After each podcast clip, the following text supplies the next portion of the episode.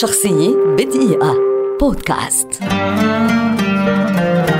مروان حامد مخرج مصري شهير ولد عام 1977 ويعد واحدا من أبرز المخرجين السينمائيين في مصر والعالم العربي إن لم يكن الأبرز في جيله على الإطلاق. هو نجل المؤلف الكبير الراحل وحيد حامد والإعلامية زينب سويدان.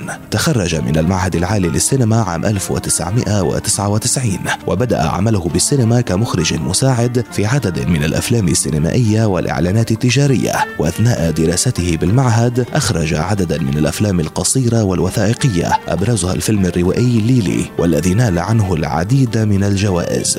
عام 2006 أتت انطلاقة مسيرة مروان حامد الحقيقية حين حين أخرج فيلم عمارة يعقوبيان بطولة نخبة من الفنانين على رأسهم عادل إمام ونور الشريف وخالد صالح وخالد الصاوي. الفيلم الذي بلغت إيراداته أكثر من أربعة ملايين دولار أمريكي في أكثر من 15 دولة حول العالم. ليقوم بعد ذلك بإخراج عدد من الأفلام التي حققت نجاحا كبيرا مثل إبراهيم الأبيض الأصليين تراب الماس والفيل الأزرق بجزئيه الأول والثاني اللذين حققا أعلى إيرادات في تاريخ السينما المصرية وقت عرضهما وحققا نجاحا جماهيريا ونقديا غير مسبوق. أخرج حامد أيضا عددا من الفيديو كليبات أبرزها لأغنية نيولي مع الهضبة عمرو دياب. كما شارك أيضا في إخراج حلقات لمسلسلات تلفزيونية منها مسلسل لحظات حرجة. اختير مروان حامد عضوا في لجنة تحكيم في عدد من المهرجانات السينمائية العربية والعالمية. كما نال خلال مسيرته حتى الآن عددا من الجوائز العربية والعالمية منها جائزة أفضل مخرج روائي جديد